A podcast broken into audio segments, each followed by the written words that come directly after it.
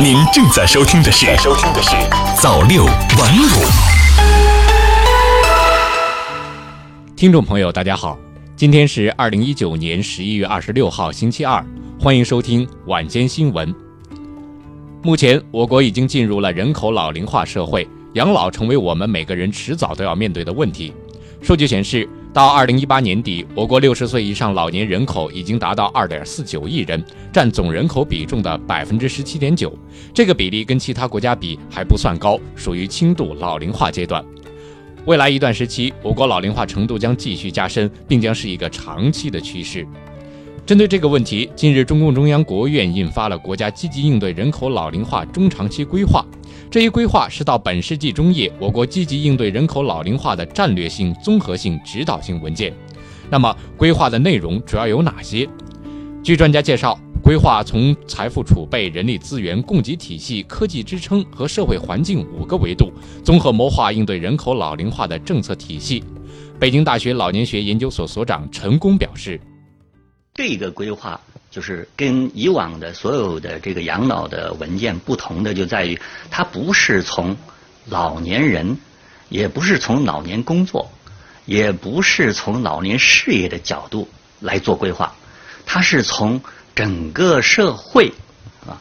大家共同来做一件事情啊。那么我们就是说啊，转向现代化建设。那么在现代化建设过程之中，大家共建。共治、共享，那么共同应对人口老龄化，是这么样一个呃内容。另外，规划提出，短期到二零二二年，我国积极应对人口老龄化的制度框架初步建立；中期到二零三五年，积极应对人口老龄化的制度安排更加科学有效；远期到本世纪中叶，与社会主义现代化强国相适应的应对人口老龄化制度安排成熟完备的三个阶段性目标。那么这些目标又将如何落实呢？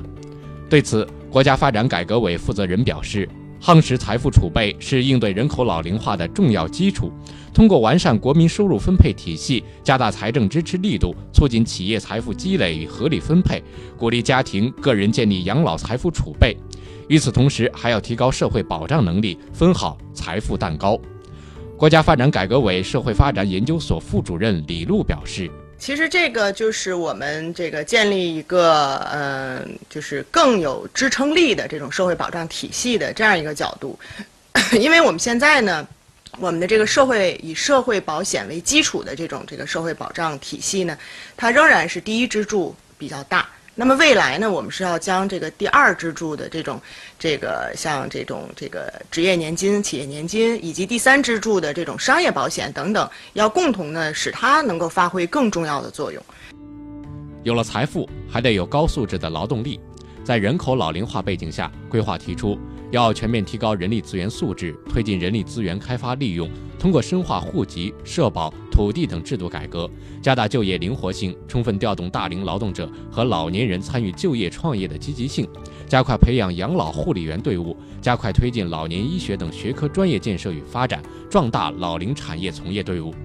与此同时，伴随老年人口数量持续增加，还有一个更为直接的问题摆在人们面前。那就是高龄和失能失智老人数量不断提升，养老服务需求持续增长，对服务能力和质量提出更高要求。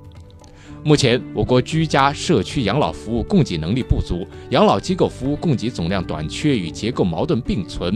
对此，规划提出要加大养老服务投入力度，多渠道、宽领域扩大适老产品和服务供给。李璐表示。